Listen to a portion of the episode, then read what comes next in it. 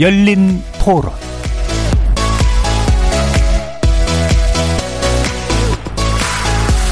안녕하십니까. KBS 열린 토론 정준희입니다.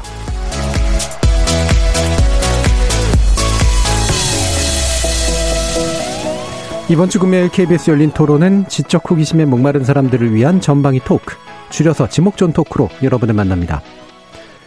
며칠 전에 미국 아카데미 시상식이, 시상식이 열렸죠. 2년 전에는 기생충이 4개 부문을 수상했고요. 지난해에는 미나리로 윤여정, 윤여정 씨가 여우조연상을 수상하면서 우리나라에서도 특별한 관심을 보였는데요. 올해는 수상작, 수상자 이상으로 화제를 모은 장면이 있었습니다. 남우주연상을 수상한 윌 스미스가 탈모증을 앓고 있는 아내를 소재로 한 크리스 록의 농담에 무대로 뛰어들어 뺨을 후려치는 일이 발생한 거죠. 이를 두고 미국뿐 아니라 우리나라에서도 논란이 되고 있는데요. 크리스 록의 부적절한 농담을 지적하는 목소리도 크지만 윌 스미스의 폭력이 수상식의 의미를 퇴색시켰다는 비판도 적지 않습니다. 이번 윌 스미스의 폭행 사건을 바라보는 두 가지 시선, 지목전 토크 1부에서 만나보도록 하겠습니다. 2부에서는 최근 뉴스에서 자주 등장하고 있는 꿀벌 실종에 대한 이야기를 해보려고 하는데요. 벌집 속에서 한겨울을 보낸 꿀벌들이 봄을 맞아 본격적으로 활동할 시기가 됐는데, 지난 겨울 국내 양봉 농가에서 키우던 꿀벌 중 20%가량이 자취도 없이 사라졌다고 합니다. 벌통 하나당 2만 마리로 계산할 때 약 78억 마리가 실종됐다고 한 건데요. 어떻게 된 일일까요?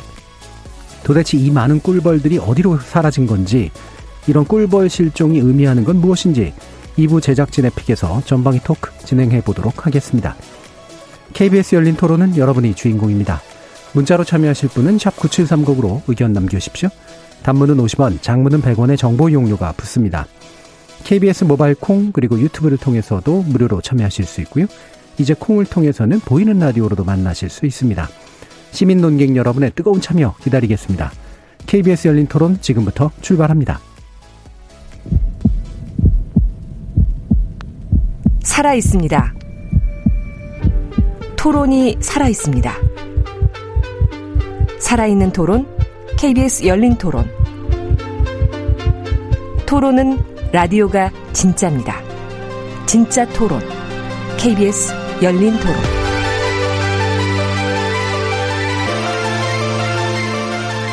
오늘 함께 해주시는 분들 소개하겠습니다. 나라를 걱정하는 물리학자 이종필 건국대 교수 나오셨습니다. 안녕하세요. 이종필입니다. 냉철한 마음 탐구자 신경인류학자 박한선 박사 나오셨습니다. 안녕하세요. 박한선입니다. 사람 사랑 공감의 소설가 서유미 작가 나오셨습니다. 안녕하세요. 서유미입니다. 규정을 거부한다 한국 여성 변호사의 손정혜 변호사 나오셨습니다. 안녕하세요. 손정혜입니다. 자 이렇게 물리학자, 신경인류학자, 소설가, 법률 전문가까지 각기 다른 전공, 개성, 지식을 가지신 네 분의 출연자와 함께 만들어가는 지적 호기심에 목마른 사람들을 위한 전방위 토크, 줄여서 지목전 토크, 출연자 픽부터 시작해 보겠습니다. KBS 열린 토론. 윌 스미스가 아카데미 시상식에서 폭행하는 걸 봤습니다. 그거는 충분히 때릴 수 있지. 인격적으로 못 오겠다가 해야 되나? 그 개인사 관련을 아픈 거를 찔르는데 그걸 공적인 자리니까 이해하고 넘어가라? 나는 정당하다고 본다니까. 공인이 그리 많은 사람 보는 앞에서 아무리 자기 감정을 수출을 못한다 하면 좀 진정한 스타가 아니죠. 폭력 행사이 문제겠죠. 사람들끼리 농담을 할 수 있었는데 그게 폭력이 문제겠죠. 그래도 상대방이 기분이 나쁘면은 그게 장난이 아니라고 생각을 해서 그러니까 상대방의 콤플렉스? 나 좀 예민한 부분은 좀 상대방이 농담을 치면 좀 불편하지 않을까요? 저도 도를 넘었다고 생각했거든요. 그 상황이 다 오픈돼 있는 상황인데 자기 감정을 자제할 줄도 알아야 되는데 드러나는 대로 그냥 바로 행동에 옮겨버렸으니까 근데 공인으로서 문제가 있는 거겠죠. 선 넘은 농담이 문제죠. 상대방 입장을 고려 안 하고 그걸 받아준다고 생각해서 한 말이기 때문에 가족이라든가 네. 개인적인 것들 기분 나쁜 말은 하면 안 되는 것 같아요. 자, 오늘 출연자의 픽 박한선 박사님의 선택입니다. 어떤 시각에서 또 가져오셨는지도 궁금하기도 해요. 그 이제 크리스 록 코미디언이죠. 아마 보신 적 있으실 거예요. 뭐 스탠딩 코미디 많이 하고 사실 그 스탠딩 코미디의 유머라는 게 사실 선을 넘을 때가 많거든요. 예. 이제 그런 민감한 주제를 좀 이렇게 부드럽게 좀 다루기도 하고 그런 역할을 하는데요. 이제 아카데미 시상식에서 이렇게 이야기를 했습니다. 사랑해요 제이다. 그리고 G.I. Jane 2 보고 싶어요. 이제 그 머리가 지금 삭발을 한 상태인데 예. 네, 그래서 이제 군인처럼 머리를 했다. 이걸 좀 농담으로 소재를 꺼낸 건데 윌 스미스가 갑자기 무대에 올라와서 뺨을 탁 때렸거든요. 그게 음. 전 세계로 생방송으로. 어 그리고 이제 본인 또 윌 스미스는 남우주연상 받고 after party도 가고 이에 대해서 주변의 반응이 다양하더라고요. 제 주변에도 들어보면 맞을 짓 했다 이런 이야기 하는 경우도 있고 아, 아마 그래도 때리는 행위도 되느냐 이런 얘기가 좀 있는 것 같습니다. 근데 이게 그 단지 아카데미상에서 나왔던 해프닝이 아니라 우리 사회도 마찬가지인 것 같아요. 우리 사회에서도 이 도를 넘는 유머 이거에 대해서 어떻게 반응을 해야 되느냐, 유머는 어디까지 허용해야 되느냐. 그러면 또 우리는 유머 같은 건 하지 말고 아주 엄숙적, 엄숙한 도덕적 엄숙주의로 나가야 되느냐. 언어적 모욕, 모욕을 했을 때 신체적 반격을 하는 게 맞냐. 그리고 이제 또 하나 중요한 건 이 남편이 다른 사람들이 아내를 모욕했을 때 직접 남편이 아내 대신에 그거에 대해서 대응하는 게 바람직한 건가? 이제 이런 여러 가지 이야기를 좀 해볼 수 있을 것 같아서 가지고 왔습니다. 예. 방금 쭉 이러저런 질문들을 던져주셨는데 전형적으로 논문에서 연구 문제를 던지시는 그런 방식이 굉장히 중요한 연구 문제를 던지셨는데 참 이렇게 다루기가 어려운 다 하나하나 조옥 같은 연구 문제들입니다. 이게 뭐 개인적 수준의 반응도 있고 사실 또 이제 고민하다 보면 또 나오는 반응이 또 다르기도 하고 그래서 어뭐 다른 분들도 아마 나름의 의견들을 다 가지고 계실 텐데 한번 간단 간단히 들어보죠. 어떠세요, 변호사님? 일단 저는 조금 한국과 미국과의 어떤 댓글이라든가 사람들의 반응의 차이가 조금 문화적인 차이인가 제도의 차이인가 이런 것들이 좀 궁금해서 좀 찾아보게 되더라고요. 일단은 우리나라보다 폭력에 대한 부분이나 신체적인 과학행위에 대해서는 훨씬 더 미국이 강하게 처벌합니다. 예. 그런 여러 가지 법제도나 법정형, 뭐 실무형이 이런 어, 반응의 차이에도 오는 건지 모르겠지만 일단 우리나라는 아까 보신 것처럼 맞아도 싸 아내를 모욕했으면 때릴 그렇죠. 수 있지. 맞을 짓 했지. 마, 맞아도 싸 이런 음. 분야에 있는 반면 미국에선 그래도 대체적으로는 잘못했다라는 게 많은 것 같아서 이런 법제도가 문화에 미치는 영향, 폭력을 음. 대하는 태도 이런 것들이 좀 관심이 갔죠. 예. 아, 이번에도 이제 법적 연구 문제를 예, 설정해 주셨고요. 자, 이종필 교수님 물리적 연구 문제를 설정하실 겁니까? 예, 물리력이 왔다 갔다 하는 상황이어서 예, 어, 저는 딱 보면서 어, 선제 타격이랑 저런 거구나. 선제까지는 아닌 것 같은데 후속 타격. 어, 근데 복수. 말에 대해서 이제 예. 그 주먹이 나간 그렇겠네. 거니까 또 뭐, 물리력으로는 선제네. 예. 선제 예. 타격에 예. 해당하죠. 그러니까 어 뭐 이제 이- 이런 거죠. 뭐 이제 우리가 예전에 대북 스피커 방송을 했는데 예. 거기에 대해서 북한이 총격을 가했다라든지 음. 아니면 우리가 뭐 북한이 뭔가 우리한테 심한 요구를 했는데 미사일 날린다든지 예. 이런 상황 비슷한 음, 것 같아요. 근데 저는 그 이제 한국하고 미국하고 참이 묘한 온도 차를 저도 느꼈는데 그 뭐 생각해 보니까 뭐 개인적인 추정입니다만 한국은 사실 그냥 저런 뭐 주먹 다짐이나 뭐 그걸로 사실 끝나는데 음. 뭐 기껏해야 칼부림 정도이지만 굉장히 물리적이네요. 심하- 예. 예. 심하긴 하지만 미국은 총기가 있는 나라죠. 예, 예. 굉장히 좀 문제가 심각한 나라잖아요. 예. 그 잊을만 하면 총기 사고, 대형 사고도 터지고 그래서 어 미국에서는 그 방금 뭐 선배님도 말씀하셨지만은 총기 사용이 자유롭기 때문에 어떤 형태의 폭력에 대해서도 굉장히 좀 우리보다 민감할 수밖에 없을 것 네네. 같아요. 만약에 현장에 뭔가 옆에 뭐 총 같은 게 있었으면은 그럼 어땠을까? 음. 이런 걸로 딱 그냥 이어질 것 같거든요. 네. 우리나라에서는 잘 상상이 안 되지만 그래서 좀 어, 폭력 행위에 대해서는 어떤 형태든지 이게 또 굉장히 이제 순간적으로 이렇게 욱해서 이제 나간 음. 거잖아요. 어, 그런 데 대해서 상당히 좀 미국은 민감할 수밖에 없지 않을까 생각이 들고 그래서 상대적으로 우리나라는 그런 폭력에 대해서 약간 좀 관대한 분위기가 있는 것 같아요. 네. 뭐 방금도 말씀하셨듯이 아뭐 맞을 짓 했네라든지 아니면 가족은 건드리는 게 아니야. 이게 음. 이제 어떻게 이어지냐면은 가족은 건드리는 게 아니라 군사부일체라 그래가지고 예, 예. 선생한테는 대드는 게 아니야. 음. 그 선생한테 대든 거는 맞을 짓이 되는 거고 음. 그게 사실은 학교에서 그 교사의 학생에 대한 체벌이 정당화되는 근거로 이제 오랫동안 작동을 해왔잖아요. 그 가정폭력도 사실은 마찬가지인 음. 거고 건이 부모가 자식 때리는 게 뭐가 문제라는 어떤 인식이 최근까지도 네. 사실 고쳐지지 않고 있고 이런 게 좀 연결이 되는 것 같고요. 또 하나는 좀 다른 요소는 이제 그 최근 들어서 한국에서 이 그 사적 복수, 사적 응징에 대한 어떤 그 좀 욕구 그렇죠. 이런 예. 게좀 많이 높아진 것 같아요. 네. 그제 최근에 제가 즐겨봤던 드라마 중에 뭐 빈센조라든지 예. 뭐 모범 택시라든지 모범 택시 예, 이- 이런 것들이 굉장한 인기를 얻었던 게좀 사회 저변의 여러 가지 좀 그런 사적 복수에 대한 어떤 욕구. 음. 근데 그거는 어떻게 보면은 우리나라의 어떤 법 체계가 좀 뭔가 상식적인 수준에서 납득이 안 되는 쪽으로 좀 돌아가는 면이 있다. 힘센 사람들은 여전히 좀 이렇게 잘 풀려나고 예. 뭐 흉악범이나 성범죄자에 대한 처벌은 미약한 것 같고 뭐 재벌이나 사법 농단 판사님들 뭐 풀려나고 뭐 검사 가족들은 뭐 기소조차 잘 되지 않고 그게 지금 현안 중에도 이제 맞물려 있잖아요. 그래서 거기에 대해서 좀 아니 왜 우리 우리 사법 체계는 왜 이래 우리 법 질서는 왜 이래라는 어떤 네. 그런 불만들이 어떤 사적 보복이나 응징에 대한 어떤 욕구가 좀 높아지게 만들었고 그것이 윌 스미스에게 좀 투영이 된 게 아니냐. 음. 아, 쟤 맞을 짓 했는데 좀 거기서 대리 만족을 좀 느끼는 예. 그런 영향도 좀 있는 것 같습니다. 예, 한미 간의 차이에 대해서도 어, 되게 다양하게 고민해 보셨네요. 서혜민 작가님은 어느 쪽이세요? 표현의 자유 쪽이세요? 폭력의 자유 쪽이세요? 어, 일단은 저도 반응이 좀 많이 갈리는 게 좀 재밌기도 하고, 우리나라 사람들은 약간 가족 문제를 건드렸다에 되게 초점을 많이 맞추고, 미국 사람들은 아, 시상식에서 공인이 폭력을 행사했다에 되게 초점 많이 맞추고, 폭력은 나쁘다라는 얘기를 많이 하고, 근데 저는, 어, 그 상황을 보면서, 그, 이제 그 제이다 스미스의 얼굴이 이제 구겨지고, 예. 윌 스미스가 이제 팍, 사실은 처음에 웃고 있었거든요. 웃고 있었죠. 같이. 웃고 예. 있다가 이제, 어, 이거 본 이게 거죠. 아닌 음. 것 같다라고 생각하면서 이제 나갔었는데, 그 남편의 마음은 이해합니다. 그러니까 약간 그 혼란스러운 예. 것 같았어요. 그렇죠. 어, 왜냐면 시상식은 파티고 즐겁고 후보에 올라 있고 또 사실 되게 유력한 그런 수상 후보였기 때문에 아마도 그랬던 것 같은데 어 뭐 어떤 마음 때문에 나갔는지 잘 모르겠는데 일단은 요 상황들을 저는 보면서 일단은 크리스 락은 사실 사과도 받았고 본인은 이제 뭐 잘 고소는 하지 않겠다고 음. 했고 그 논란이 있고 나서 바로 그 다음에 standing 코미디 하는 그 객, 그 관객 만나는 공연장에 그 티켓이 10배 이상 오르고 예, 예, 사실은 예. 막 기립박수도 받고 그랬대요. 되게 음. 막 대인배 같다라고 되면서 또 미국 사람들은 약간 또 그렇게 또 그거를 크리스 락을 또 되게 이렇게 어 그 뭐라 그럴까?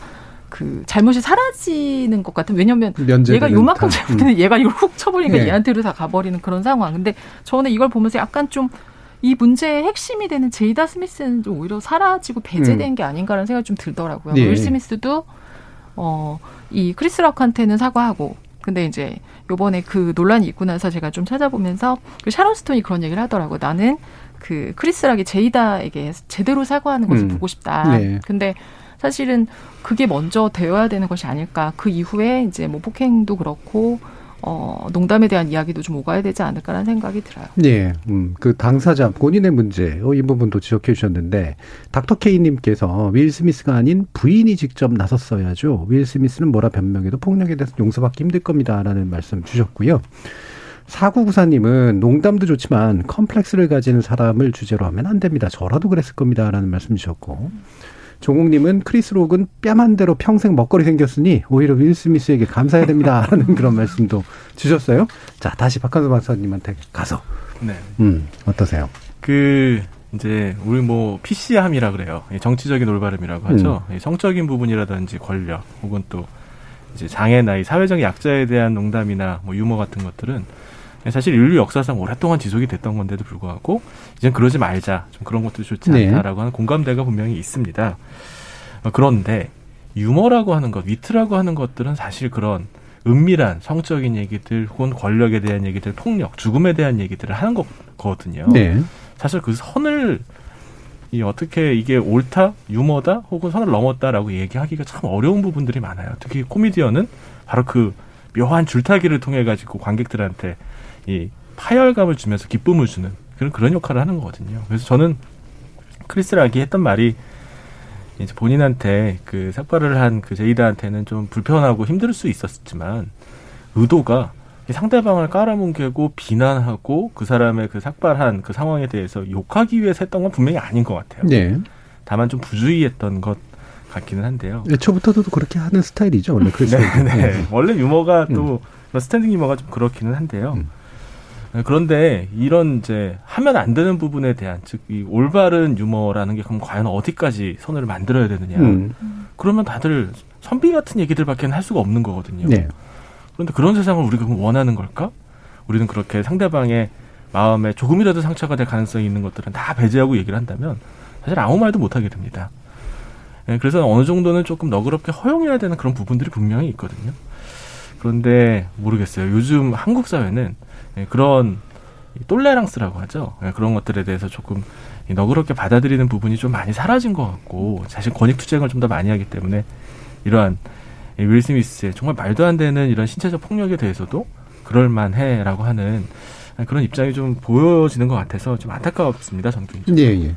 그 사실 이게 이제 문화적인 요소가 굉장히 크니까요. 폭력 행사에 대한 문화적인 요소도 있고 어, standing 코미디가 가지고 있는 이제 미국적 전통의 문제도 좀 있는 거고요. 여기서 문제라고 얘기하지만 이제 그 분위기라는 게 있는 거니까 이게 아카데미 시상식에서 사실 여러 번 나왔던 장면이잖아요. 되게 센 농담들을 이제 많이 하고 심지어는 아카데미 시상식뿐만이 아니라 뭐 예를 들면은 정치인들 이렇게 쫙 모아놓은 이제 그런 무슨 행사 같은 데서 꼭 standing 코미디언 부르면 그 사람이 하는 게 예전에 우리 왜 왕의 남자 이런 거 보듯이 그 광대들이 이제 고 시기만큼은 권력자를 막 비꽈도 다 이제 참는 게 막 웃어 넘기는 게 이제 말 그대로 대인의 어떤 풍모인 이런 식으로 이제 돼 있는 분위기인 건 맞긴 해서 그 시상식 분위기를 이제 우리가 또 어떻게 받아들이냐의 문제도 있는 것 같은데 서 작가님이 이제 사실 이 표현의 영역에서 가장 좀 가까운 분이니까 네.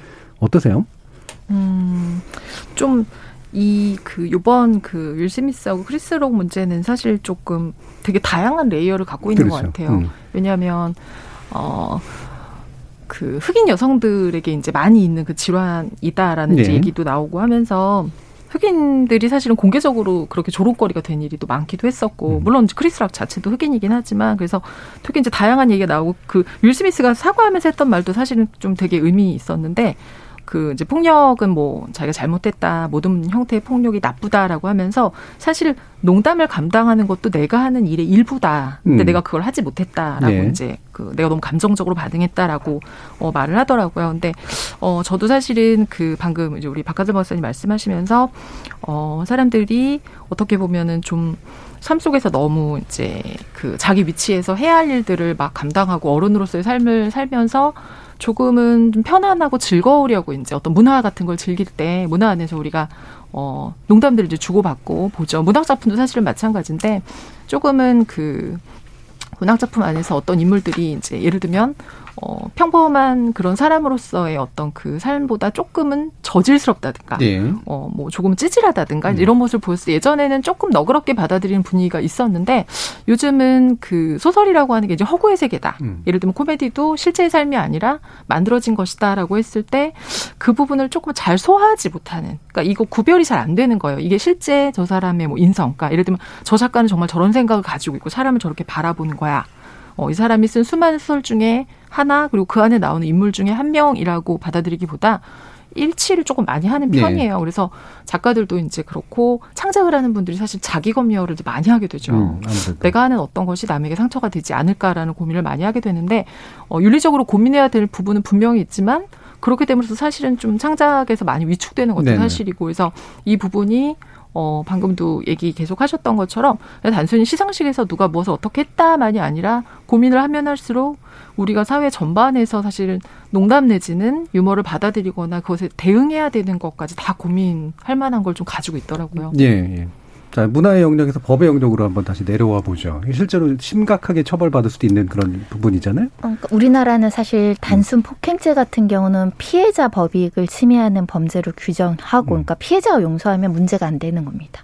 옛날엔 성범죄도 그랬죠. 그래서 네. 성범죄도 용서하면 처벌할 수가 없는 국가가 나쁘니까 처벌하고 싶어도 처벌할 수 없고 폭행죄는 정말 합의서만 내면 수사도 안 하는 거죠. 음. 근데 미국은 안 그럽니다. 지금 LA 카운티 검사도 기소하겠다라는 거고 미국 은 고소했다고 치하하고 합의한다고 하더라도 국가가 기소해서 처벌할 수 있거든요. 네. 그러니까 조금 더 폭력에 대해서는 사회적 법익 침해. 이 사람이 이 사람만 때리는 게 아니라 저희 가서도 때릴 수 있기 때문에 음. 단죄를 하겠다라는 의지를 갖고 있어서 기소될 가능성은 있는데 그럼에도 피해자가 이제 처벌을 원하지 않기 때문에 뭐 엄- 아주 강하게 처벌될 것 같지는 않지만 우리, 우리 나라랑은 좀 다르게 기소까지 될 수 있다라는 점이 이제 중요할 것 같고요. 그러다 보니까 사실은 윌 스미스에 대해서 어, 신고를 거부하는 상황입니다. 피해 진술을 안 하는 거죠. 근데 뭐 명확하게 증거가 있어서 기소될 걸로 예상이 되는 상황이에요. 예. 지금 아카데미 회원으로도 아마 축출될 수도 있을 것 같던데요. 제명 해야 된다라는 음. 목소리가 나오고 있는데 징계 절차에 착수하고 실제로 위원회에서 구체적으로 어떤 제재를 할지를 이제 결정한다라고 하는데 가볍게 끝날 것 같지는 않지, 않습니다. 뭐 자격 정지를 내릴 수도 있고요. 뭐 제명도 있을 수 있고 지금 뭐 탈퇴하라는 목소리도 나오고 있는데 가장 유력하게 이제 거론되고 있는 것이 수상한 걸 취소해야 된다라는 네. 목소리인데 이에 대해서는 또 미국인들의 70% 가까운 사람들이 반대를 하더라고요. 음. 그러니까 설문조사 결과를 보니까 60%넘 게가 윌 스미스의 폭력은 잘못됐다. 이렇게 얘기했지만 그럼 수상을 취소할까요? 했더니 아니다. 그거는 잘못됐다가 70%여서 이 수상 취소보다는 어, 다른 형태의 제재가 있지 않을까 생각이 드는데 워낙 세계적으로 이게 알려진 사건이라서 그래도 좀 상당 기간 활동하는데 제약이 따르는 제재를 내리지 않을까 싶습니다. 예. 자, 이게 참 이 문제가 이제 또 두 번째 문제인 게 아까도 이제 본인이 나섰어야 된다는 얘기도 있고 또 서 작가님은 이제 본인이 사라져 버렸다라고 하는 그런 측면도 얘기해 주셔서요. 어, 이게 이제 그 남편으로서 뭔가 해야 된다라고 생각하는 그런 심리가 좀 작동한 측면도 좀 있는 것 같아서 어, 이정표 교수님이 이제 와이프 얘기를 하기는 좀 그렇긴 합니다만, 예. 네. 나라면 어땠을 것 같은가. 음. 잘 상상은 안 된다. 네. 어, 근데 저는 사실 그렇게 그 뭐지 용기가 없는 사람이어서 네, 그렇게 굉장히 행동하기에. 예, 제가 음. 새 가슴이거든요. 네, 아, 사실은. 예. 그래서 그렇게 그 공적인 자리에서 음. 무대로 나가서 이렇게 손이 나가고 이럴 것 같진 않아요. 음. 근데 이제 만약에 예를 들어서 이제 지나가다 다 마- 행사가 다 끝나고 복도에서 이렇게 스쳐 지나갈 때는 저도 모르게 손이 나갔을 수도 있을 것 예, 같습니다. 그 행사가 공식적으로 진행될 때는 저는 뭐 그런 행위는 못했을 것 같은데 음. 그런데 어뭐 고함은 질렀을 수도 있지 않을까. 네. 그 저는 그 상황에서 그 그러니까 뭐 말하자면 좀 비례성의 원리. 음. 어. 저 사람이 말로 그 했으니. 내 가족을 모욕하는 말을 했으면은 음. 그러면은 저도 모르게 거기에 대한 맞대응의 어떤 그 말들, 음. 예, 좀 심한 말들이 뭐 좀 고함과 함께 나갔을 수도 있지 않을까. 실제로 윌 스미스가 이제 또 그 말로 뭐 했죠. 예, 여러 예. 가지 이제 외치기도 했죠. F가 들어가는 음. 뭐그 정도의 맞대응은 저도 모르게 나오지 않았을까. 음. 그래서 그 티포텟이라 그러잖아요. 네네. 눈에 눈, 네. 눈에 눈이. 음. 그 정도 대응이 나오지 않았을까 싶습니다. 저는. 예, 예. 이게 음 서현미 작가님 또 이제 또 성별이 좀 다른 입장에서도 얘기하실 수도 있을 것 같아서. 음. 음, 저는 근데 이제 그 와이프, 어, 아무튼 가족이 이제 얼굴이 일그러지는 상황일 네. 때 저는 어, 무례하다라고 생각해서 어, 따끔하게 지적할 것 같아요. 거기서 그러니까 뭐 그 자리에서는 안 하더라도 네. 뒤에 가서라도 하고 뭐 사실 앉아서 소리 많이 질렀는데 뭐 소- 음. 앉아서 소리 질러도 돼요. 마이크 어차피 안 가고 별로 안 중요하면 근데 나가서 때리진 않을 것 같아요. 네.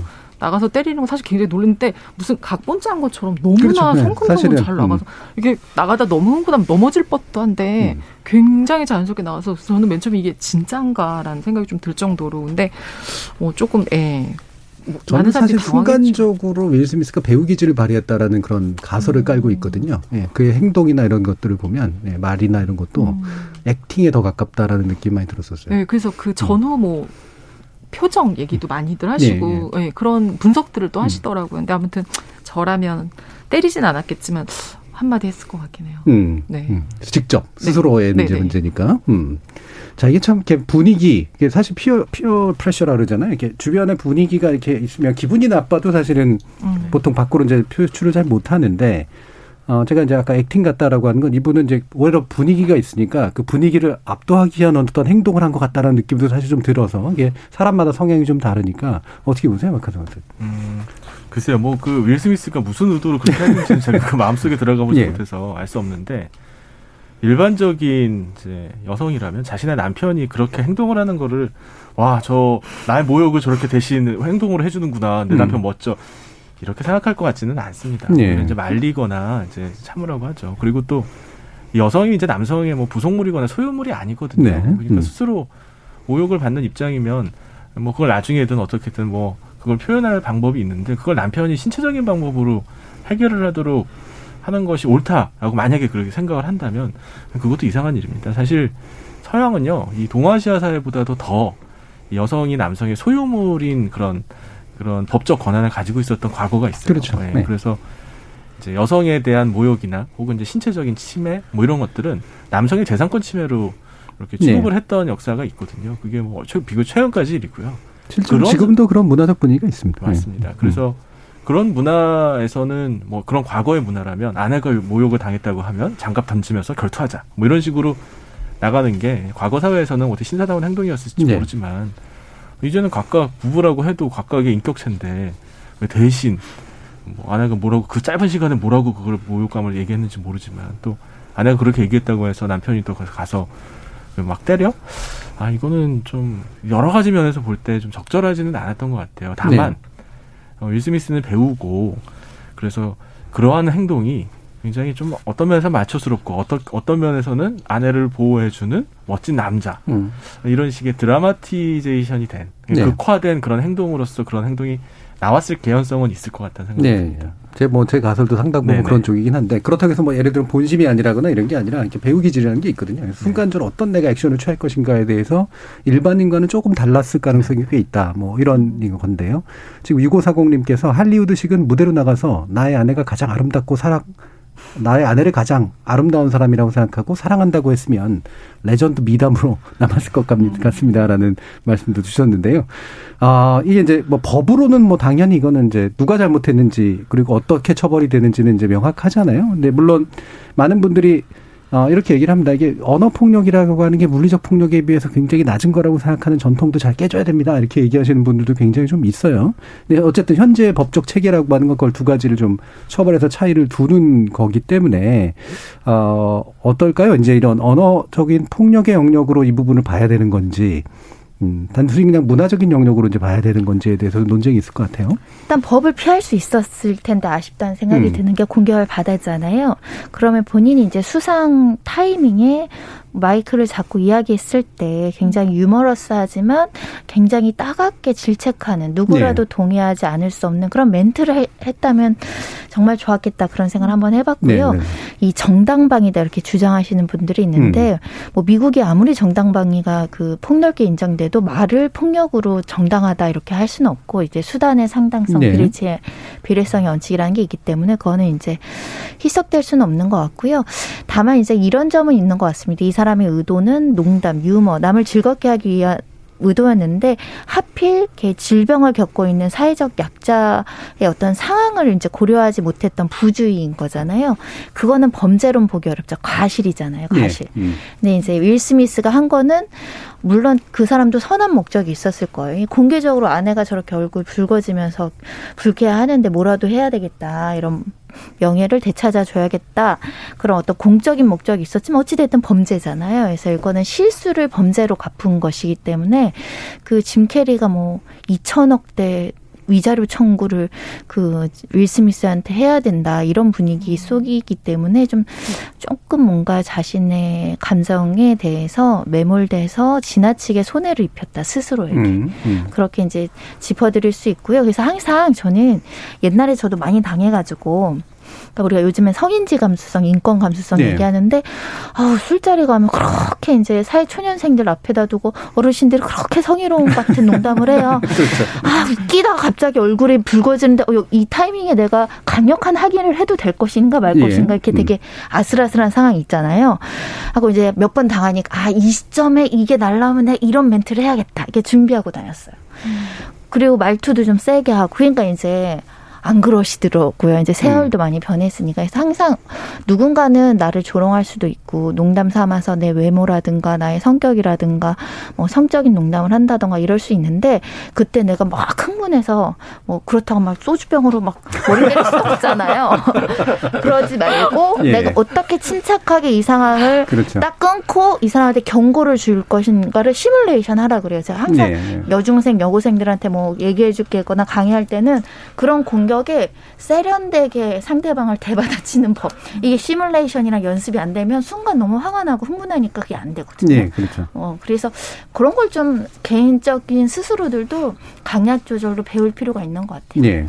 되게 중요한 부분 짚어주신 것 같은데 저는 그래서 권력 관계 문제를 좀 고민해야 된다라고 생각을 하거든요. 이게 어 저는 이제 유머라든가 이런 거에 대한 폭넓은 자유를 좀 선호하는 쪽에 이제 가까운 사람이긴 한데 이른바 유머라는 게 이렇게 권력적 상황에서 이제 행사되는 폭력인 경우들이 굉장히 좀 있고 어, 그러면 이제 이런 스탠딩 코미디를 하는 그래서 이제 마이크를 쥐고 있는 사람을 권력자로 볼 것이냐. 아예 문제 하나와 동시에 이제 분위기도 일종의 권력이 될 수가 있는데 사실 속으로는 굉장히 불쾌하지만 이거를 내가 불쾌하다고 표현하는 것이 남들로부터 되게 우스꽝스러워지고 뭔가 좀 이상해지고 분위기 망치는 것 같고 해서 참아야 되는 상황도 일종의 권력적 상황이라고 본다면 과연 이제 이 농담을 어느 정도까지 용인할 것인가 해서 이건 문화고 분위기야.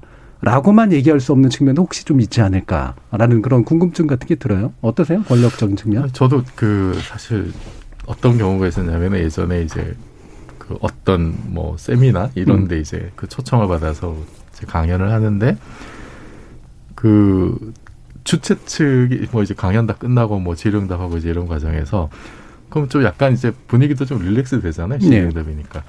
그런데 이제 주최 측에서는 분명히 이제 분위기를 좀 부드럽게 한다고 음. 뭐 말을 했겠습니다만 제가 받아들이기에는 굉장히 좀 모욕적인 음. 그러니까 아니 어떻게 주최 측이 그래도 저는 손님으로 왔는데 음. 손님 연사에게 저런 언사를 아 무슨 얘기 예전에 하신 적 있으세요? 예. 네, 네, 네. 음.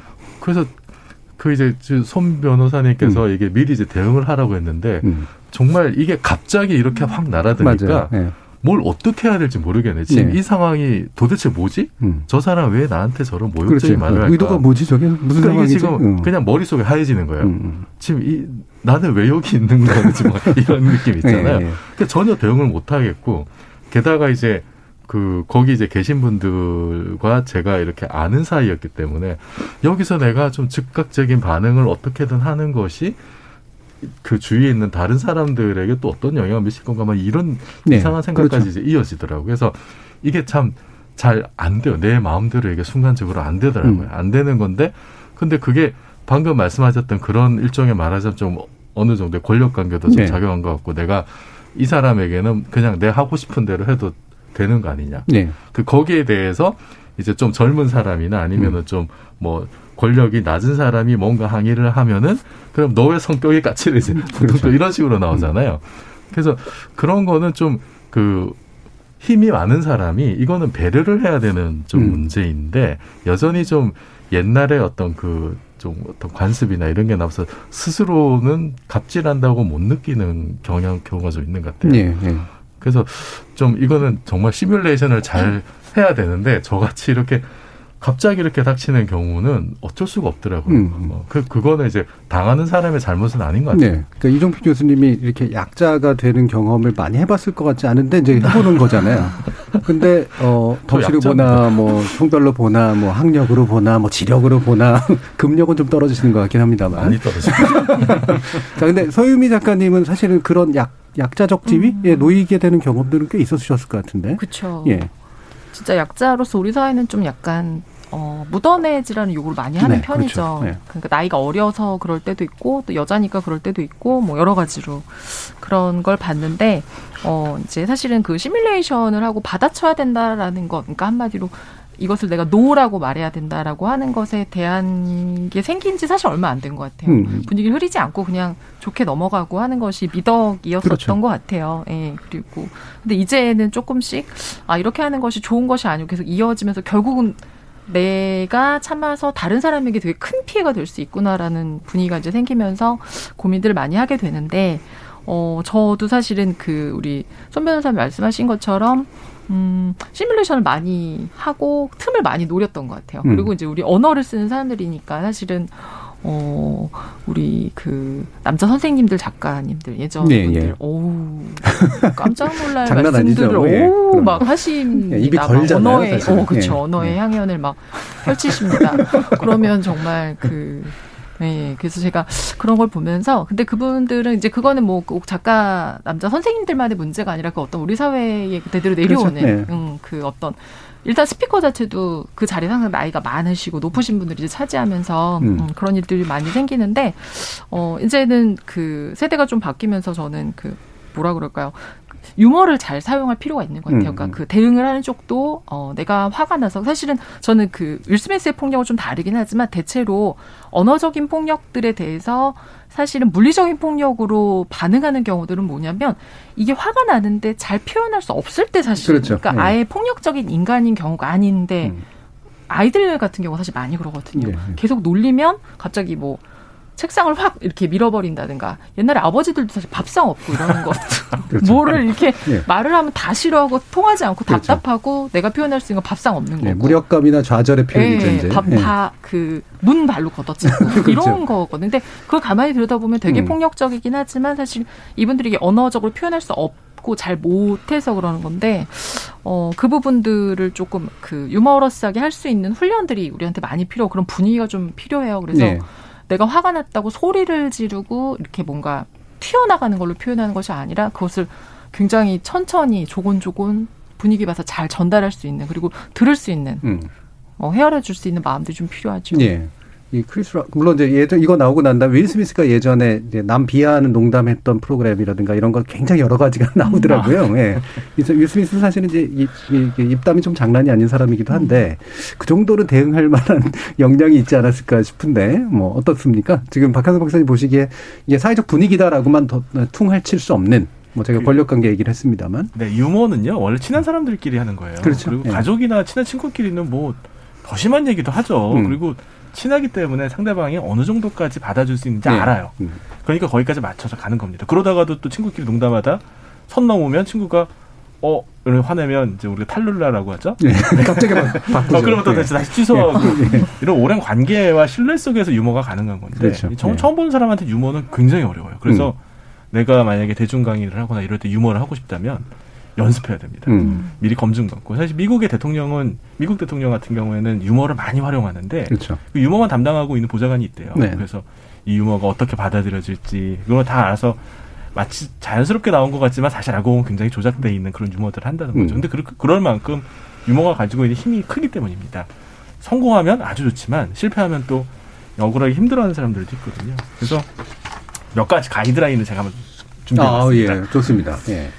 유머는 친한 사람과 편한 사람 편한 자리에서만 해라. 음. 그리고 공식적인 자리인데 꼭 하고 싶으면 미리 준비해보고 주변에 검증받아라. 예, 예. 불편한 농담을 내가 들으면 그냥 대응하지 않는 게 좋다. 예, 만약에 반복이 되면 우리는 그런 농담할 정도로 가까운 사이가 아니다라고 음. 제시해주라. 하지만 웬만하면 유머에 대해서 밝게 웃어주고 음. 그러면 사람들이 당신 앞에서 점점 재롱을 부리려고 할 거다. 음. 예, 이제 유머에 대해서 조금만 선을 넘었을 때도 막 그냥 발끈하시는 분이 있는데 그러면 주변에 사람들 없어집니다. 또 하지 말아야 될 게 있어요. 유머는 다큐로 받아들이시면 안 돼요. 예, 한번 분위기 쌓여지면요. 같은 농담 반복하지 않아야 되지만 또이 너무 이게 조금만 문제가 되는 거에 대해서 꼬치꼬치 따지기 시작하면 사람들이 주변에서 점점 사라지고요. 예. 그리고 이제 선 넘은 유머를 상대방이 하는 경우가 있어요. 음. 있는데 그때 아이 녀석 잘 만났다.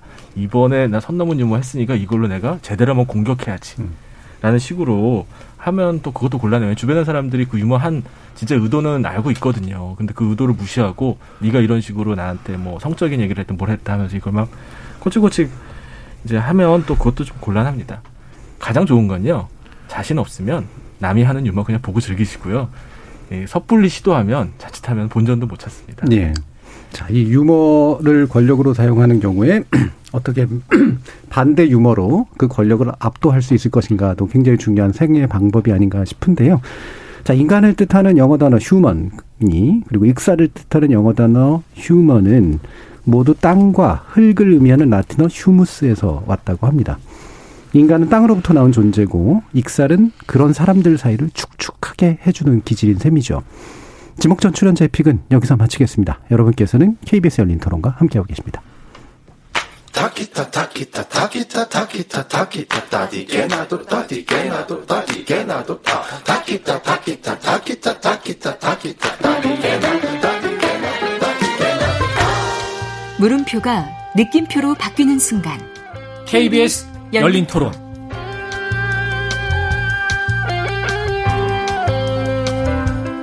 제 친구들이 가수원을 하는데 벌들이 별로 없다 그래요. 지구 온난화 때문에 겨울에 약간 날씨가 포근하니까 벌들이 나오셔서 활동을 많이 했대요. 그러다가 날씨가 추우니까 다 죽었다는 거야. 사과 농사를 짓는데 많이 줄어든 게 눈에 보인대요. 꿀벌이 돌아다니질 못하면은 꽃들이 수정을 못하니까 열매나 이런 문제도 있을 테니까요. 분명히 식량난 문제는 올 거라고 봅니다. 제가 채소 과일 많이 좋아하는데 이런 식으로 나가면은 많이 못 먹을 수도 있겠습니다. 세계적으로 대응해야 되는 문제니까 대책이 나왔으면 좋겠어요. 제 고향이 친정이 경북 안동이거든요. 근데 양봉하시는 분들이 갈수록 예전 같지 않다라는 이야기를 하셨대요. 벌이 없어서 양봉에도 타격이 있듯이 이미 벌들은 우리에게 주의 경고를 줬는데 사람들이 생태 파괴가 되고 있는 걸 모르고 있었구나. 그 이야기는 우리에게 되게 큰 위협으로 다가오는 것 같아요. 왜 지구 온난화가 생기냐? 우리 사람들이 잘못하는 거죠. 뭐 쓰레기 배출이나 화학 연료를 사용한다든지 그런 일들이 많죠. 특히 뭐 우리나라 같은 경우도 농약 같은 게 곤충들이 살아가는데 해하는 게 아닐까 그렇게 생각되고요. 곤충이 살 수가 없으면 사람도 살 수 없게 되죠. 더 늦지 않게 환경 보호에 함께 앞장서야 됩니다. 지적 호기심에 목마른 사람들을 위한 전방위 토크. 신경인류학자 박한선 박사, 물리학자이신 이종필 건국대 교수, 소설가 서유미 작가, 손정희 변호사 이렇게 네 분과 함께하고 있습니다. 자, 꿀벌 사라지고 있다라고 하는 그런 소식, 뉴스에도 좀, 좀 나오고 그러면서 아마 다양한 생각들이 드셨을 텐데, 많은 분들이 사실은 곤충을 되게 싫어하시지만, 벌레들을, 흔히 말하는 이제 시체말로 까방권이라고 부르는 까임 방지권을 가지고 있는 대표적인 곤충이 개미하고 꿀벌인데, 꿀벌 사라진다 그러니까 제가 감정이 입이 되더라고요. 우리 꿀벌이 사라지다니 뭐 이런 감정이 입이 됐었는데 소 작가님은 어떠셨어요? 제가 정말 지구 온난화 예. 그 소식 너무 많은 데서 지은 거 보잖아요. 근데 제일 저도 감정이입했던 게 그 북극곰이 네, 얼음 네. 사라져서 그 빙하 못 건널 때 울었거든요. 음. 그 다음에 코카콜라 같은 거 나와서 아무리 웃어도 어. 마음이 안 풀릴 정도로 너무 힘들고 아 정말 저렇게 되는 거구나. 그렇죠. 저게 온난화가 심각하다는 거구나. 그랬는데 요번에 꿀벌 얘기도 나오면서 사실 우리가 이제 그 팬데믹을 오래 겪으면서 되게 그 공기나 이런 것들에 대한 두려움을 이제 몸으로 정말 겪게 되는 것 같아요. 예전에 음. 아무리 뭐 공기가 안 좋아진다, 뭐 아무리 뭐 나중에는 사람들이 뭐 병에 많이 걸릴 거야, 호흡기 질환이 많을 거야, 그래도 사실 별로 실감이 안 났었는데 어, 황사 같은 거 하면서 뭐 미세먼지 하면서 마스크 쓸 때도 사실은 나는 안 쓰면 되지 이랬는데 음, 지금은 이제 그럴 수 없는 상황이 되고 이 변이 바이러스가 계속 생기면서 사실 되게 두려움이 있거든요. 아, 이게 한쪽에서는 반대로 우리의 그, 그 평균 수명이 늘어날 거라고 하는데 우리가 오래 살면 뭐 하지? 네. 우리가 오래 무엇과 함께 살 수 있지라는 생각이 드는데 꿀벌이 이제 감소한다라고 하니까 예전에 사실 꿀벌이 사라지는 것은 뭐 꿀벌이 사라지고 몇 년이면 인간은 뭐 어떻게 된다라는 네. 얘기를 사실 되게 많이 들어왔었거든요. 그래서 요즘은 이게 되게 몸으로 다가오는 것 같아요. 음. 네. 실제로 이제 그 감정이입들이 많이 네. 되는 그런 상황들 위기로 느낄 텐데 뭐 다른 분들도 이제 느낌이 좀 있으시겠지만 이 왜 사라졌을까가 일단 좀 궁금한데 여기 이제 일단 과학자는 두 분이시거든요. 근데 제가 볼 때는 좀 더 생물학에 그래도 가까운 전공이 우리 박한승 박사님이신 것 같은데. 네, 생물 인류 학자입니다. 예. 네. 네, 그 이제 꿀벌 이렇게 군체가 사라지는 거를 이제 군체 뭐. 그 이제 소멸 뭐 현상, 음. 장애, 뭐 이제 이렇게 좀 붕괴 현상, 뭐 네. 여러 가지 용어로 부르는데요. 그 보고가 된 지는 꽤 오래됐어요. 이제 인간이 꿀을 직접 이렇게 양봉을 해서 키우게 된 건 그 역사가 깊지 않거든요. 네. 과거에는 야생 채집. 꿀을 많이 따서 먹었죠. 그래서 이 농, 이제 농가에 직접적인 손해가 가니까 사람들이 더 관심을 많이 게- 가지게 된 겁니다. 사실 꿀벌 말고 사라진 야생종이 너무 많거든요. 근데 관심도 없죠.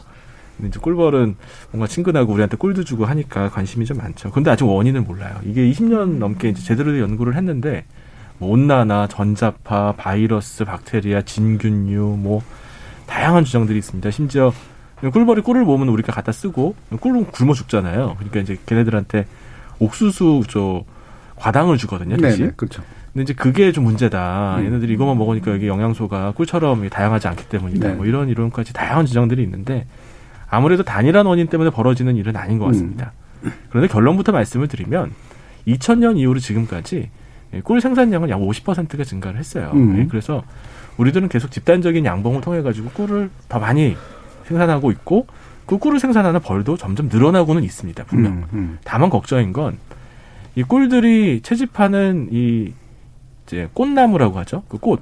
꽃이 너무 단일한 종으로 이제 예. 우리가 이제 단일 종자를 이렇게 너무 대량 생산을 하는 방식으로 음, 농경이 특정 좀 꿀을 생산하려고 맞습니다. 그렇죠? 그게 좀 너무 심해지고 있고 또 꿀을 많이 생산하는 벌을 집중적으로 우리가 키우다 보니까 이 꿀벌의 종 다양성이 점차 아하. 감소하고 있어요. 그래서 예. 이제 야생벌이 여러 개 있으면 하나쯤 사라져도 또 다른 애가 그거 채우고 하니까 괜찮은데 그게 없어지는 게 좀 문제라서 한꺼번에 이러다가 갑자기 큰 문제가 생기면 전 세계 꿀이 다 사라지면 꿀벌이 다 사라지면 어, 그건 어떡하지? 이제 이런 고민들이 예. 좀 있죠. 흔히 바나나의 생, 종의 다양성이 너무 약해서 생기는 문제하고 좀 비슷한 그런 네네. 일들이 생길 수 있을 것 같은데 자 또 다른 과학자이신 우리 이종필 교수님을 네.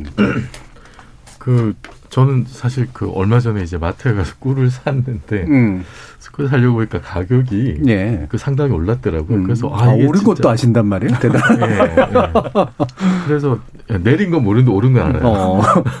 그래서 아 이게 진짜 꿀벌이 감소하는 게 이런 식으로 영향을 미치는구나라는 생각이 들었고 이게 뭐 2006년에 미국에서도 이제 비슷하게 이렇게 꿀벌이 급감한 사례가 있다고 하는데 그때 그 미국에서 이제 그 밝힌 원인으로 얘기를 한 게 뭐 이제 해충 그다음에 농약 뭐 새로운 병원균 그, 그 중에 이제 뭐 태양의 흑점 뭐 이런 언제나 나오는 한 가지 뭐. 자기장의 변화로 예. 꿀벌이 예. 이제 방향 감각했던 뭐 이제 이, 런 예, 재밌는 이론도 있었고 뭐 이제 또 자주 나오는 게 이제 기후 변화 이제 이런 거죠. 예.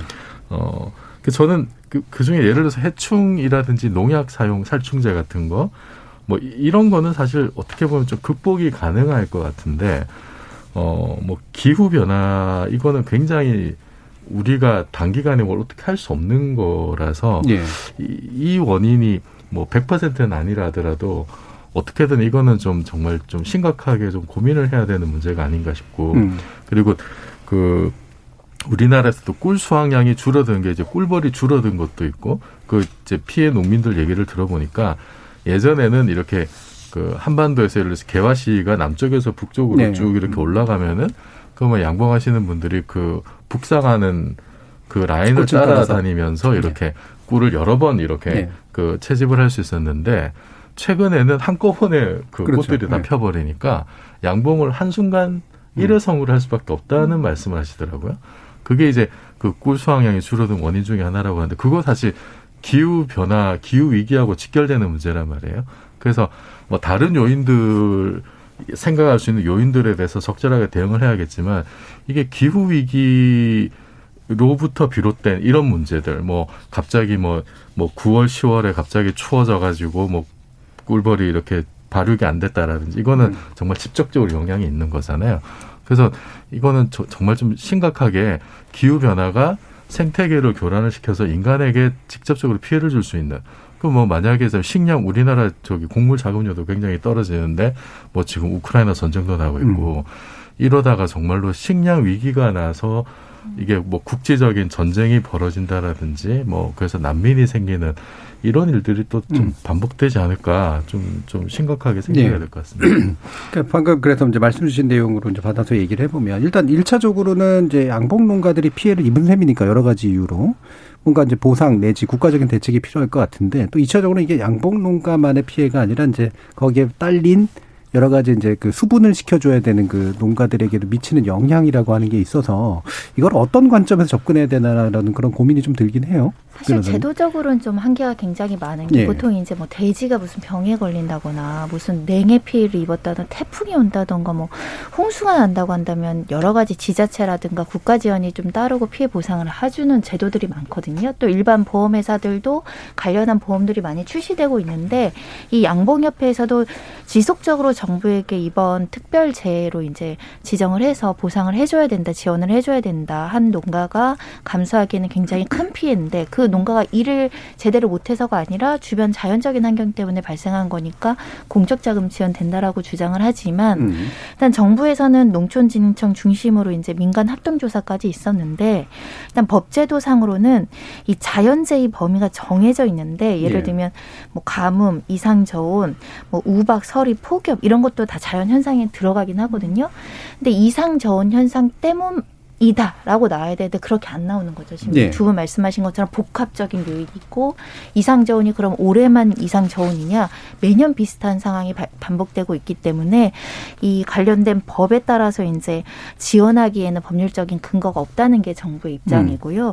그리고 여러 가지 이제 바이러스나 질병에 의한 집단 폐쇄가 인과관계가 인정되면 또 관련해서 뭐 관련 가축 전염병 예방법이나 이런 거에 대해서 이제 구제받을 수도 있는데 그런 것도 안 나온다 이거죠. 그러니까 사실은 어 여기 양봉 협회에서는 아니 그럼 우리는 어쩌라는 건가 그냥 온전히 우리 손해로 기결해야 되는 건가라고 사실은 굉장히 언성이 자자하죠. 예. 이게 참 그 얘기를 듣고 보니까 어, 이게 사실 국가 행위라는 거는 건 다 법으로 정해진 거 안에서 해야 되기 때문에 이게 선의로 할 수 없는 그런 일들이기 때문에 이걸 어떻게 원인을 정할 것이냐도 사실 참 중요한 문제인데 우리는 대충 이제 기상 때문일 거야라고 생각은 하지만 그게 그 단일 원인으로 규정이 굉장히 어려운 상태고 뭐 최근에 그 왜 드라마 기상청 사람들인가요? 거기 보면 저 재밌게 보고 있는데 아 이게 기상청이 단지 예측하는 문제만이 아니로구나. 이걸 어느 재해의 어느 단계인지를 정해줘야 거기에 맞춰서 다른 국가기관들이 움직일 수 있고 보상도 달라지고 이러기 때문에 어, 상당히 좀 중요한 의미가 있다라는 그런 생각도 좀 들긴 했거든요. 근데 이게 뭐 기상 문제만이다라고 또 이제 규정하기 힘든 그런 상태이긴 하니까. 근데 만약에 지속이 되면 이게 요번 단기간으로 끝나지 않으면 확실히 좀 큰 문제가 생기지는 않을까요? 박한수 박사님? 개연성은 있습니다. 예. 예, 꿀벌이 뭐 사라지면 인류가 망한다. 이제 그 꿀벌하고 또 꽃나무 이제 하고는요 수억 년 이상 같이 공생을 이제 공진화를 했습니다. 따라서 이 꽃은 점점점 꿀을 많이 만들어서 벌한테 이득을 주고 또 꿀벌은 어, 수분을 시켜주는 방식으로 예, 꽃나무 번식을 돕는 방식으로 진화를 했는데 그래서 이제 거의 7, 80% 이상의 식물들이 사실 꿀벌의 도움, 꿀벌뿐만은 그렇죠. 아니, 아니지만 어, 이런 식의 하이 이제 도, 외부의 도움을 받지 않으면 수분을 못 해요. 네. 번식을 못 합니다. 어 그런데 이제 꿀벌이 이렇게 다 사라져 버리면 다 죽, 없어 사라질 거야 이제 이런 걱정들이 있죠. 근데 사실 그 거대한 의미에서 볼 때는 큰 의미는 없어요. 결국 또 다른 방식으로 또 진화적인 적응이 분명히 균형을 잡기는 잡을 겁니다. 네. 문제는 이 인간이 섭취하고 있는 수많은 농작물이 이제 꿀벌의 도움을 받아서 수분이 되니까 식량 위기가 닥쳐올 가능성은 음. 그건 있습니다. 네, 네. 그래서 이 이제 CCD라고 하죠. 이제 꿀벌의 군체가 이렇게 붕괴되는 현상을 진짜 원인을 찾으려고 이제 많은 학자들이 연구를 하고 있고요. 그거는 이게 그냥 자연적으로 있을 수 있는 현상이고 그냥 있었다 없었다 있었다 없었다는 산발적인 현상인지 아니면 정말 거대한 의미에서의 꿀벌의 이 대멸종을 이제 유발하는 그런 상황인지에 대해서 걱정을 좀 하고 있는데요. 그런데 지금까지의 통계를 보면 아까 말씀드렸던 것처럼 너무 걱정하실 거는 없는 것 음. 같아요. 특히 뭐 무슨 아인슈타인이 꿀벌이 사라지면 4년 안에 네. 인류가 멸망한다고 그랬는데 제가 정말 그런가 해서 찾아봤거든요. 음. 그랬더니 아인슈타인이 했던 말도 아니고요. 4년 안에 멸망할지에 대해서 생물학자들이 또 장난스럽게 시뮬레이션을 했더라고요. 예. 그래서 4년 이상 생존이 가능하다. 4년은 아니다. 네. 한 10년 넘게. 아무튼 그런 이야기도 있습니다. 그래서 예. 너무 두려워하실 건 없지만 연구는 해야 된다. 원인을 알아야죠. 예. 아직 원인을 모른다는 게 제일 걱정인 것 같습니다. 전 이 얘기를 듣고선 웃겼던 게, 왜 아인슈타인은 빠지는 데가 없을까? 사람들은 도대체 아인슈타인에게 뭘 기대하는 걸까? 예. 어떠세요? 어, 물리학자로서 자랑스럽습니다. 뭐 세계 평화에도 되게 고민이 많으셨던 분이어서. 예. 네. 근데 그 어쨌든 이게 그 사람들이 그런 기대감이 있어요. 이게 그 과학을 하는 사람이면 분야를 막론하고 그렇죠. 예, 다 모든 걸. 다알 예. 것 같다라는 어떤 그런 기대감이 있고 사실 아인슈타인은 워낙 슈퍼스타인데다가 음. 정말 모르는 게 없는 사람이어서 뭐 그런 기대감과 그런 어떤 뭐 잘못된 해석이 뭐 전 충분히 나올 수 있다고 봐요. 예. 근데 이제 꿀값에 대해서 민감하시니까. 자, 아인슈타인 못지않은 물리학자로서. 예. 아, 절대 아닙니다. 꿀벌이 없어, 없어진 세상 어떻게 네. 받아들이세요? 아, 그, 전, 그 생태계에 큰 교란이 이제 생길 거기 예. 때문에 이게 어쨌든 균형, 그 꿀벌이 많이 그 날아다니면서 이제 수분을 해주고 특히 이제 우리 뭐 보니까 이제 전 세계 주, 주요 100대 농작물의 72%가 꿀벌 음. 수분에 이제 의존한다고 하는데 그게 하여튼 상당히 오랜 기간 동안 이제 그렇게 균형을 맞춰 왔을 거 아니에요. 이게 꿀벌이 없어 멸종을 하더라도 이게 좀 서서히 멸종을 한다라든지 그러면은 뭐 상관이 음. 없을 텐데 갑자기 어느 순간 이렇게 뭐 전부 멸종은 아니더라도 급감을 한다라든지 뭐 지금 상황처럼 이런 일이 자주 일어나면은 그러면은 그 새로운 균형점을 찾아 나가는 과정에서 엄청난 혼란이 생길 수밖에 네. 없는 거잖아요. 그럼 그 감당은 사실은 우리에게 직접적으로 이제 피해가 오는 거니까 당장 먹거리에 일단은 직격탄이 날아오는 거니까 이거는 좀 그쵸 굉장히 좀그 음. 아까 말씀드렸듯이 이게 식량 문제는 정치의 문제로까지 네, 비화가 네, 되는 네. 거라서 특히 우리나라는 그 시- 식량 자급률, 곡물 자급률이 상당히 낮은 편이거든요. 쌀만 네. 좀 높지 뭐, 뭐 콩이나 밀이나 이런 거는 뭐 밀은 뭐 밀콩은 굉장히 뭐 낮은 수준이어서 좀, 좀 우리가 심각하게 좀 어쨌든 좀 식량 안보라는 관점 이런 것까지 좀 생각해 봐야 될 것 같아요. 음. 2919님이 예로부터 벌꿀은 민간요법에 약으로도 쓴 자연이 준 고귀한 선물입니다. 인간의 잘못으로 꿀벌이 사라질까 봐 두렵네요라는 말씀 주셨고요. 유튜브로 의견 주신 조이 오케이님은 꿀벌이 말합니다. 인간의 재앙이 멀지 않았다고 이렇게 얘기도 해주셨는데 방금 이제 아인슈타인이라는 존재가 어떤 상징적인 존재냐를 또 보여주지만 이 꿀벌 하니까 이제 난리가 나잖아요. 확실히 사람들이 이제 기상 변화 뭐 이런 거 얘기를 할 때 북극곰이 보여주는 메타포도 굉장히 큰데 꿀벌이 그러니까 이제 확실히 보이는 반응이 있거든요. 이렇게 어딘가에 그 슈퍼스타가 되게 중요한 존재들인데 꿀벌이 왜 그렇게 됐을까요?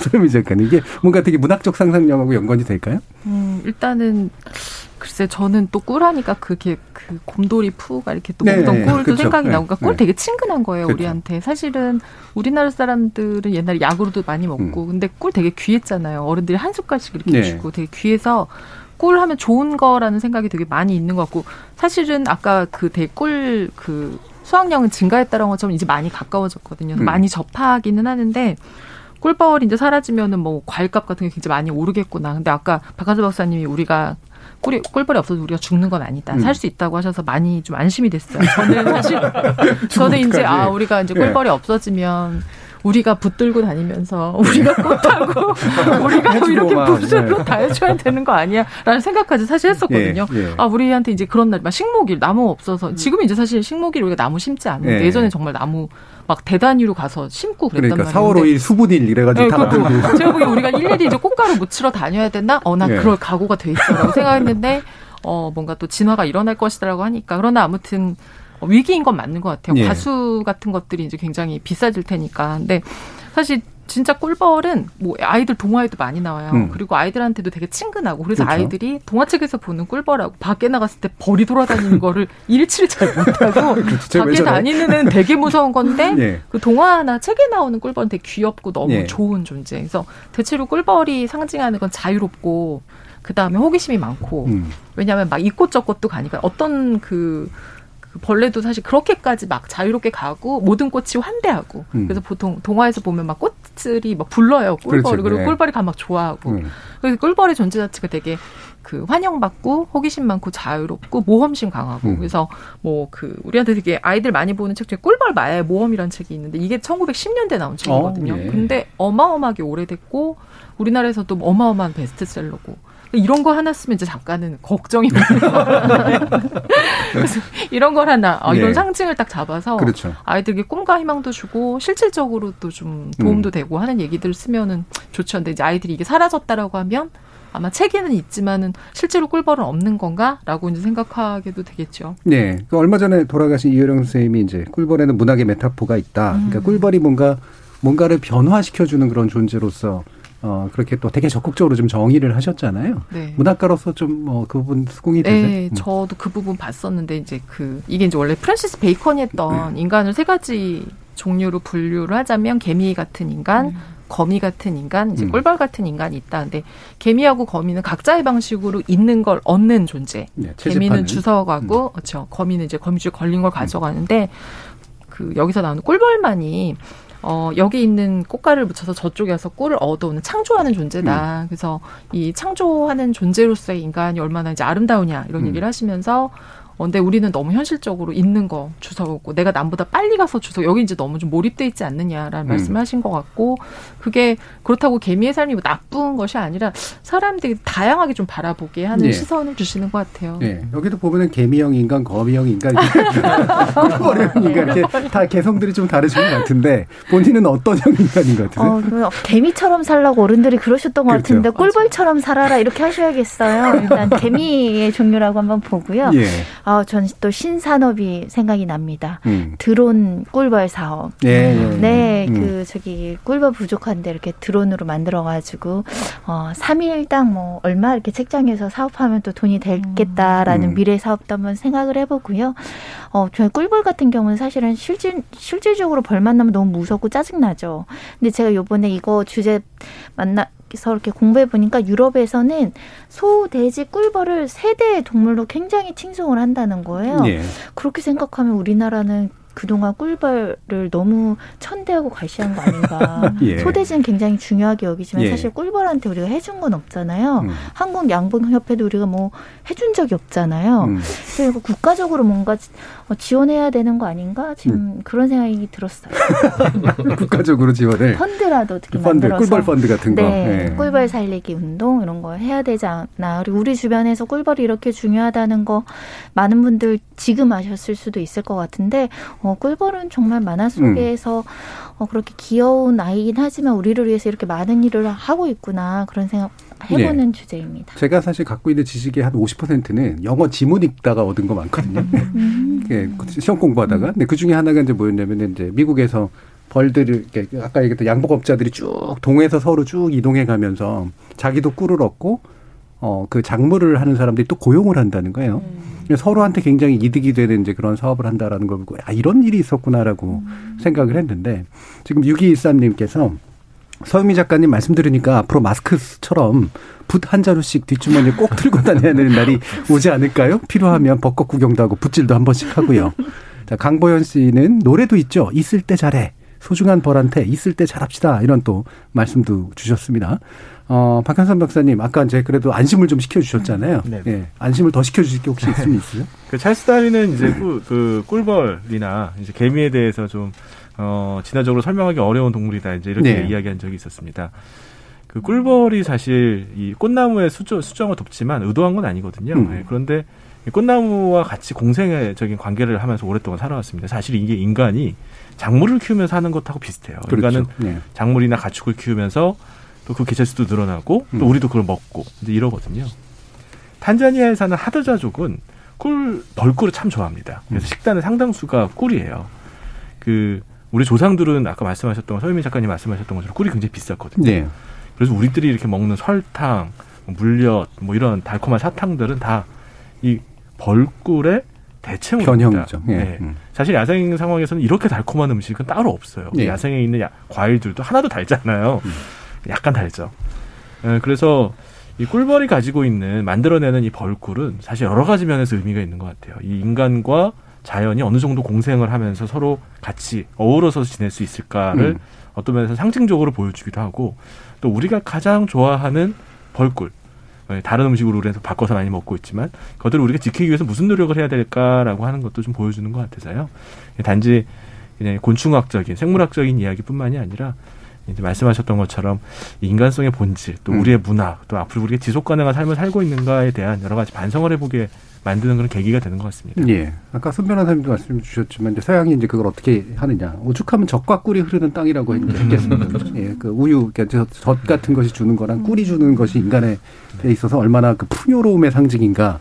어, 이런 걸 보여주시는데, 자, 꿀을 굉장히 사랑하시는 이종필 교수님도 그런 뭔가 이렇게 감성이 그런 식으로 좀 생기세요. 꿀벌이나 꿀 같은 걸 보면. 아유, 저 꿀하면 정말 꿀떡. 네, 예. 네, 그 생각도 들고 어 숙취 해소에도 얼마나 좋습니까? 피로 회복에도 좋고요. 음. 그 저도 굉장히 이제 꿀물을 자주 마시는 편인데, 근데 그 보니까 영국에서 이제 World Bee Project라고 예. 하는 데서는 그러니까 지능형 벌통을 이렇게 전 세계 한 5만 개 뿌린다고 그러더라고요. 어. 그러니까 여기는 뭐 뭔가 좀 스마트한 기능이 들어가 있겠죠. 음. 그래서 거기 이제 그 뭐 클라우드 컴퓨팅 방식을 이제 결합을 해가지고 벌집에 여러 가지 뭐 온도나 습도나 이제 이런 거를 이제 체크할 수 있는 센서가 이제 예. 달려 있다고요. 음.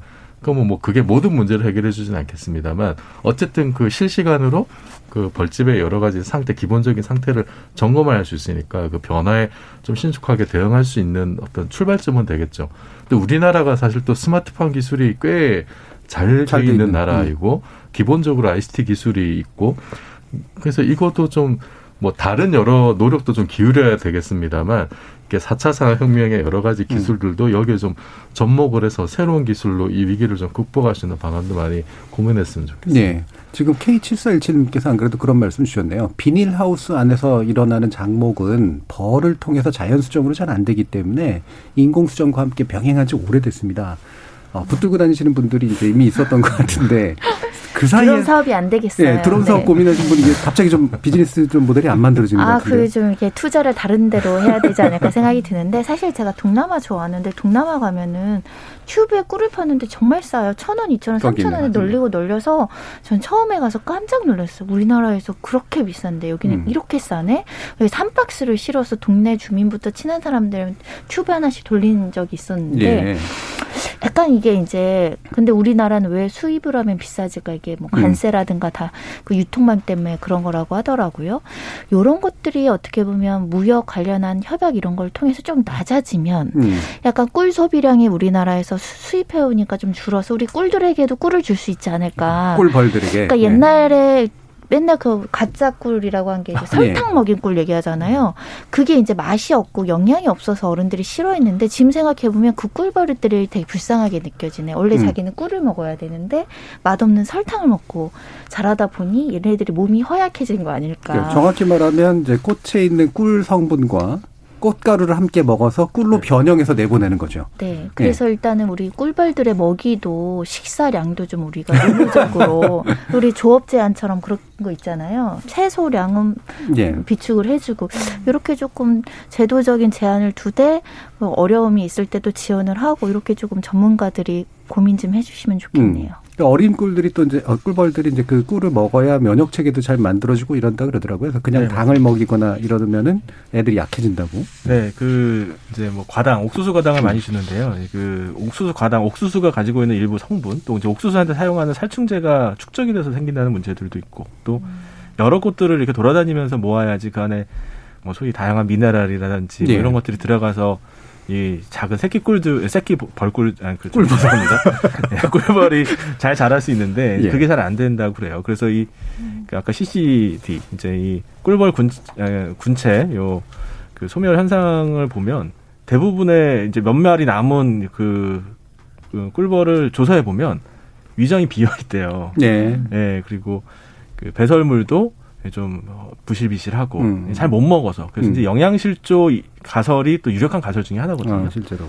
근데 그거를 뭐 근데 이제 그냥 그러면은 우리가 꿀을 반만 가져가고 반은 너희 먹어라 이렇게 하면 되는 문제인지 그건 잘 모르겠어요. 그건 제가 양봉업자가 아니라서. 근데 예, 분명히 근데 너무 많은 꿀벌들이 너무 똑같은 그런 옥수수 가당만 먹고 그렇죠. 자라는 건 이건 또 건강한 건 분명히 아닐 것 같거든요. 음. 그래서 어떤 해결책이 있을지는 잘 모르겠습니다. 예. 그러니까 자기들이 먹으라고 또 만- 먹어서 만든 거기도 하고 먹으라고 네. 만드는 거기도 한데 그거를 인공적으로 대체한 게 어떤 안 좋은 효과를 가지고 있는지 참 여러 가지 또 의미하는 바가 많은 것 같습니다. 3640님께서 어, 도시양봉이라는 말 있잖아요. 우리나라뿐 아니라 세계적으로 일어나고 있는 움직임으로 알고 있는데 꿀벌 사라진다고 걱정만 하지 말고 이런 식으로 우리도 대안을 찾았으면 좋겠습니다라는 그런 말씀도 주셨네요. 자, 오늘 KBS 열린 토론 격주 금요일로 만나는 지적 호기심에 목마른 사람들을 위한 전방위 토크, 줄여서 지목전 토크 여러분들과 함께 했는데요. 오늘은 네 분과 함께 윌 스미스의 폭행을 바라보는 두 가지 시선, 그리고 꿀벌 실종 사건 두 가지 주제를 가지고 전방위 토크 진행해 봤습니다. 소설가 서유미 작가, 손정희 변호사, 신경인류학자 박한선 박사, 그리고 물리학자 이종필 교수 네 분 모두 수고하셨습니다. 감사합니다. 감사합니다. 감사합니다. 감사합니다. 오늘은 마침 4월 1일 만우절이죠. 메신저와 소셜미디어가 워낙 발달하다 보니 이날 자정부터 하루 종일 온갖 농담이 퍼져나가는 걸 보면서 사람들이 참 웃음에 목말라 있구나 싶기도 합니다. 하지만 가장 보기 싫은 농담 가운데 하나가 누군가 죽었다더라 하는 건데요. 게다가 꿀벌이 죽어버린 세상이라니 농담으로라도 듣고 싶지 않고 현실이 되는 건 죽을 각오로 막아야겠다 생각합니다. 지금까지 KBS 열린 토론 정준이었습니다.